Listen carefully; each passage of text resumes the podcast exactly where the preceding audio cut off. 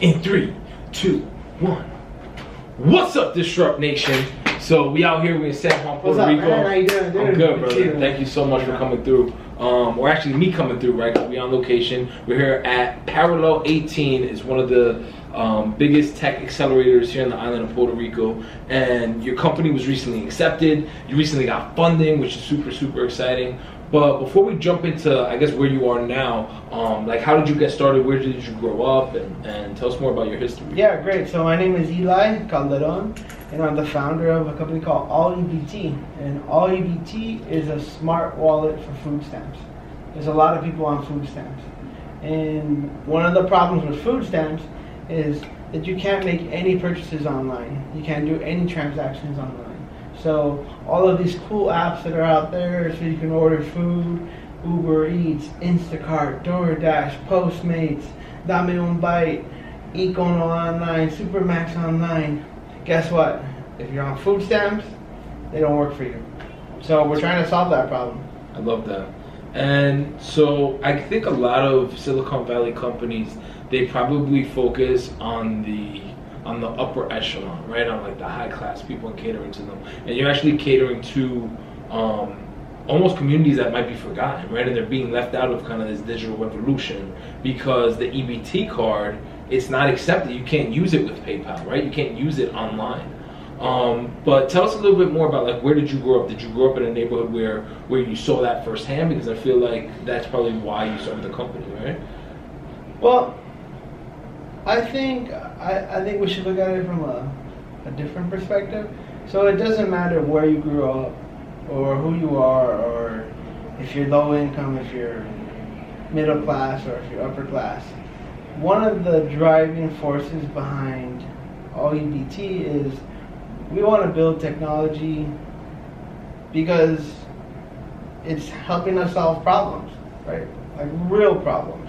So whether that's, you know, I, I, I always try to leave all the politics outside of the conversation, and uh, it sounded like you were going in that direction. No, I, no. I, I, I didn't want to take it there. No, I just, I want to know, because you weren't born here in Puerto Rico, right? No, so I'm not from Puerto Rico. I want so you to I, talk yeah, about, like, so you growing up, up like, so even I, before the company. Yeah, right? So I grew up in Los Angeles, nice. And I got lucky. I, I joined a startup at an early age, and the company did really well, and they eventually got acquired by Google. And then I joined another startup. They eventually got acquired by Amazon. And we worked on a lot of, like, really advanced projects, so computer vision, speech recognition, and different mobile technologies. And after working in, the, in, in that space for, for about eight years, I said, well, why aren't we building tools for my community? And my community happen to be a lower income community, you know, for better or for worse, right? And yeah, I feel like diversity in tech just in general is a huge topic. Well, they, they build facial recognition, and they the facial recognition can't um, recognize people with dark skin because it wasn't programmed for that, right? Um, so it's well, similar. I, well, I didn't say that. Well, no, but that's, I didn't say that. That comes out on the news. Like that, those are things that have coming out, come out on the news, and it's not malicious. It's not like people are doing it intentionally. It's just like if all the engineers are Anglo-Saxon, then the the software comes out. So it's similar. Whereas the people who are coming up with the ideas for the solutions that you worked on, if they came from a, a upper middle class background, they're gonna solve the problems of upper middle class communities, right? Because they don't even know these other problems exist.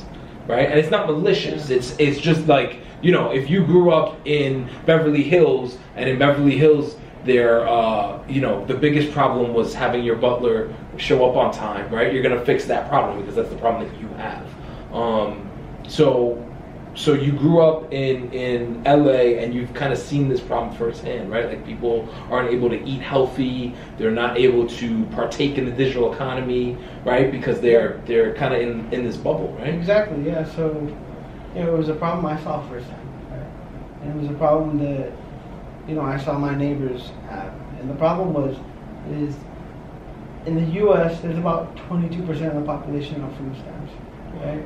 And here in Puerto Rico, it's even bigger. It's about forty-five percent of the population. And a lot of the stigmas around food stamps is, oh, uh, how do you say?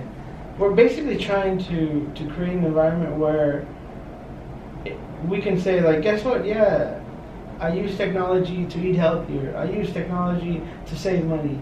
I feel empowered by, you know, the way I'm using my, you know, using these uh, fintech services.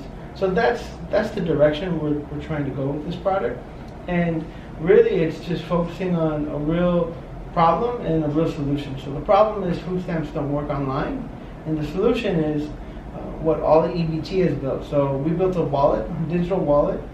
And we're calling it a smart wallet for food stamps. And what that allows you to do, it allows you to take a portion of your food stamp budget, um, the cash portion, and then transfer that into a wallet on your phone. Uh, and then from that wallet, you can start spending that money using a virtual card, so a Visa card that it's accepted everywhere, right? Um, that's the, the problem and the solution that we've created. Now, all of these other ideas are biases or problems around food stamps and who deserves what or who doesn't deserve what. We're, we're not focusing on that. Yeah, definitely. No, but I think it, it definitely is a problem that there is, like you mentioned, twenty. I'm sorry. A problem? What do you mean? Well, it's definitely a problem that, like you said, twenty percent of the population in the States, uh, you know, a little higher percentage here on the island, um, like they're locked out. Yeah. Of the digital Complete, economy, completely locked out. And then, you know, it's not only it's not only. Um, what they can buy and what they can't buy, where they can shop, but also it's a mindset thing, right? Yeah, like yeah, if you're yeah, going yeah. on Amazon and then you realize, or I'm going on eBay, I can realize, oh wow, I can start an eBay store and now I can become an entrepreneur, right? But if the only place that you shop is the local bodega, you're not, your mind isn't even thinking that way, right? Yeah, well, I think it's just basic, you know, there's a trend. People want to buy stuff online, they want to have access to this digital economy that sometimes the, the prices are better online, right? So there's a lot of reasons yeah. why it's it's better to shop online. You can be elderly and maybe you don't have transportation. You can be a student and maybe you don't have enough money to eat. You can be a child and you know you need you, you just need to get food on the table to, to grow up healthy. So there's a lot of different reasons why uh, we believe building technology to empower this segment is really, really important. So tell us a little bit about how you got started. Um, I understand you guys were uh, finalists in a, in a Visa, the Visa Everywhere initiative. Um, and you guys won a hackathon, I believe, uh, sponsored by, by Facebook. So tell us a little bit more about the hackathon and where the idea came from. Well, you just said it. So we're Visa finalists. We won uh, the hackathon at the Facebook Developer Conference, so we won a category in there. Um, so we got a little bit of funding from there, and then we were also part of uh, another fintech accelerator out of Charlotte, North Carolina. And then now we're really proud and happy to be here at Parallel eighteen in Puerto Rico, and we're going to be launching this uh, this market. Very cool. And so you. We're accepted into to P eighteen here in Puerto Rico, and then uh, Parallel eighteen is giving you some funding, right? So tell us, how does how does the cohort work here for people that don't know about Parallel eighteen? Well, Parallel eighteen is a great organization. They, they've been nothing but supportive um, on the transition over here and then growing the company. So we're really excited. We're actually looking to hire developers, so we're, we're, we have to hire about ten people within the next couple of weeks, so we're looking for developers of all different Um, types, uh, all different skill sets. We're looking to hire operations people. We're looking to hire marketing people. Um, we're really just trying to find people that can identify with our mission, and our mission is to give technology to this segment of people that are on food stamps so they can eat healthier, save money, make better financial decisions, and then have access to this digital economy that all these other entrepreneurs here at Parallel, they're creating, right? So one last question, what does disrupt mean to you?